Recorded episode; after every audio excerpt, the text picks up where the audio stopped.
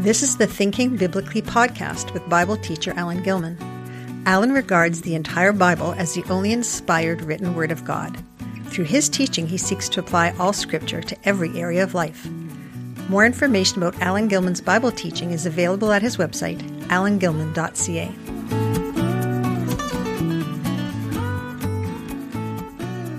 This is Thinking Biblically for August the 15th, 2019. Effectively engaging Scripture, Torah, Law, and Covenant. One of the most misunderstood concepts in the Bible is what is commonly referred to as the law. Without a truly authentically biblical grasp of the meaning and place of the law, we will never be able to engage Scripture as God intends. What the law means, its purpose, and its relevancy, if any, in the life of the believer in the present day, has been controversial through the centuries. Some believe that the new and new covenant necessitates a complete break with anything that comes before, especially if it has Moses' name associated with it. On the other extreme, there are those who claim that if it's anywhere in the Bible, then it must have direct application to us today.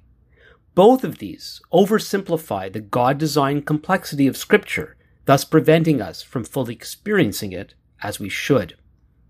When Paul wrote in 2 Timothy chapter 3, verses 16 and 17, all scripture is breathed out by God and profitable for teaching, for reproof, for correction, and for training in righteousness, that the man of God may be complete, equipped for every good work. He had the Hebrew scriptures, or the Old Testament, in mind. We know this since the New Covenant writings, New Testament, were in its earliest stages of development. Paul here asserts that not only is Hebrew scripture divinely inspired, it has been designed by God as our equipment for effective godly living. Any theological, philosophical, or practical approach that aims at disconnecting us from this section of scripture cuts us off from God's essential communication to us. But doesn't Paul refer to the law in negative terms, dissuading his readers from submitting to it in any way? For example, in Galatians 3:23 we read, "Now before faith came, we were held captive under the law, imprisoned until the coming faith would be revealed." This and other passages depict the law as relevant for only a time. The writer, uh, the writer to the Hebrews apparently agrees in Hebrews chapter 8 verse 13. He writes, in speaking of a new covenant, he makes the first one obsolete, and what is becoming obsolete and growing old is ready to vanish away. This seems to be in line with Yeshua's own teaching, whether the six times in the Sermon on the Mount, when he says, You heard it was said, but I say to you, his teaching on the greatest commandment, or the new commandment. How can Paul assert the usefulness of the Hebrew scriptures, while at the same time appear to call his readers to distance themselves from it? This apparent contradiction is resolved once we understand the breadth of the scripture's teaching on this matter. We will begin by looking at the Hebrew and Greek words normally translated into English as law. Then we will discuss the relationship of law to the concept of covenant. While confusing at first, I am sure that the closer we look, the more straightforward this will become. My hope is that you will discover how Hebrew scripture, including the law, functions within a new covenant context. One of, if not the reason why this subject is confusing, is that the term for law in both the Hebrew scriptures and the Greek New Covenant writings is used in different ways in different contexts. The term law in the English Bible is a translation of the Hebrew word Torah, but Torah actually means direction or teaching. The reason why English Bibles use law is because the earliest Greek translation of the Hebrew scriptures, called the Septuagint, used the word nomos, meaning, as you might guess, law. The Greek word nomos and the English word law are not completely wrong. Law is a normal word for rules and directions, whether they be humanly derived or divinely inspired. However, it isn't the most helpful in that it tends to give the impression of a cold legal code, while God's Torah is far more dynamic and engaging. As it, as it is embedded within the story of Israel, we're meant to understand God's directives as part of real life experiences, thus providing the reader, then and now, with more than a list of rules, but rather an extensive understanding of life. This is why it's better to take Torah to mean more than simply law, but rather God's instruction. Just as it is common to refer to a collection of laws as the law, so the word Torah, depending on context, may be a reference to a particular directive or the whole collection, the Torah. Another use of Torah as a collective term is how it acts as the title for the first five books of the Bible.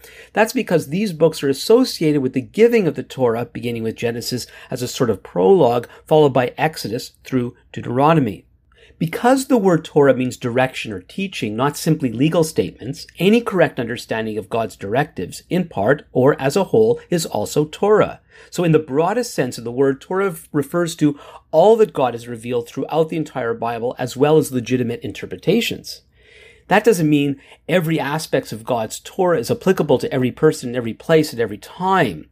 We will look at how to approach this broad understanding of Torah shortly, but first we need to note one more key usage of the word that will make all the difference to this discussion. God's Torah was given to Israel within a covenantal system at Mount Sinai. Such a covenant functions as a national constitution, a high level control system within which the details of life are stipulated. Because the covenant is the system within which Torah functions, the covenant is also called Torah. So far, we've seen that Torah can be a particular human rule, good or bad, or it can be a directive of God. It can be used in a collective sense as a way to refer to all of what God instructs, be it the specifics through Moses or the full body of scriptural teaching and interpretations. Torah is a way to refer to the first five books of the Bible. And finally, it is intimately associated with the system or covenant within which God revealed his instruction to Israel. The New Covenant writings are aware of all these uses. Like Hebrew, the Greek word nomos can mean laws in general, humanly or divinely inspired, God's directives as given by Moses, the books of the Torah, God's timeless directives, or the Sinai covenant.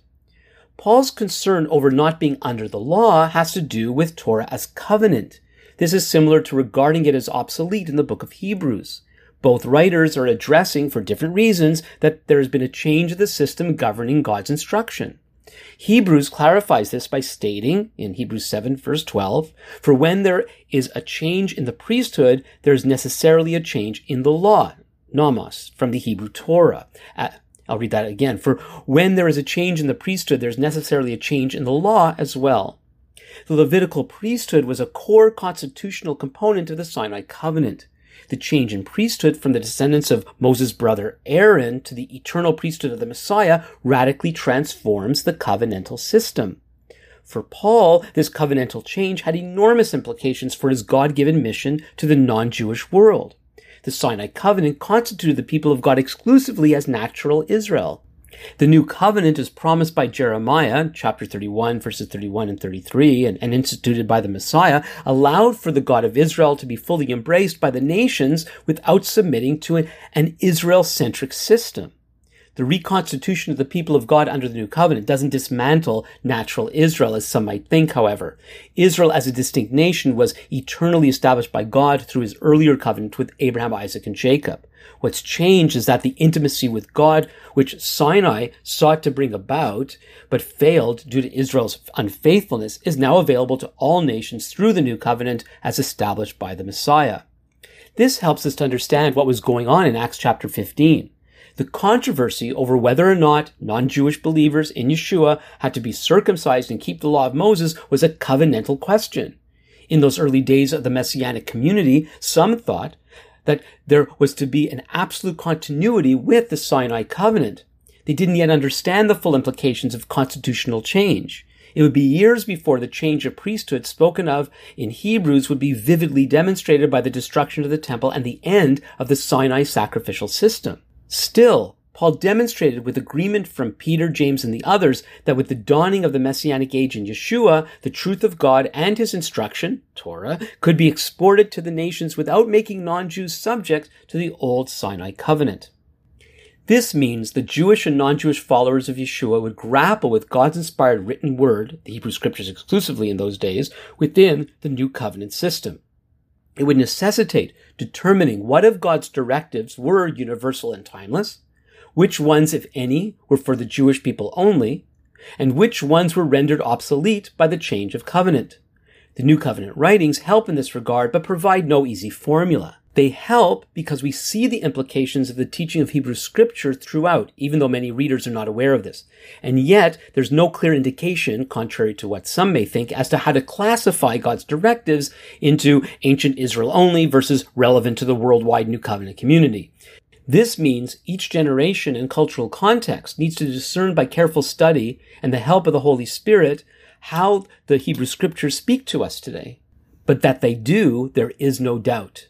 Jeremiah captures the essence of Torah's continued relevancy in his prophecy of the New Covenant. While the New Covenant was not to be like the Old one, under the New Covenant, God would cause Torah to be internalized. Not only would this result in his people having passionate willingness to obey God's directives, his directives themselves would be understood to the depths of their intent. This is what Yeshua was preparing his followers for when he said, You heard it was said, but I say to you, mentioned earlier. He wasn't contradicting God's directives as revealed in the Torah. He was contradicting popular thought by providing God's own perspective on His Word. God always intended His Word to be followed from deep within our beings. Under the Sinai covenant, this wasn't possible because sin, that which twists human beings away from God, had not yet been dealt with. It would take Yeshua's sacrifice and overcoming of death to open the way to a new system within which God would be intimately known and his instruction, Torah, to be followed from the heart. Thank you for listening to the Thinking Biblically podcast with Bible teacher Alan Gilman. More information about Alan Gilman's Bible teaching is available at his website, alangilman.ca.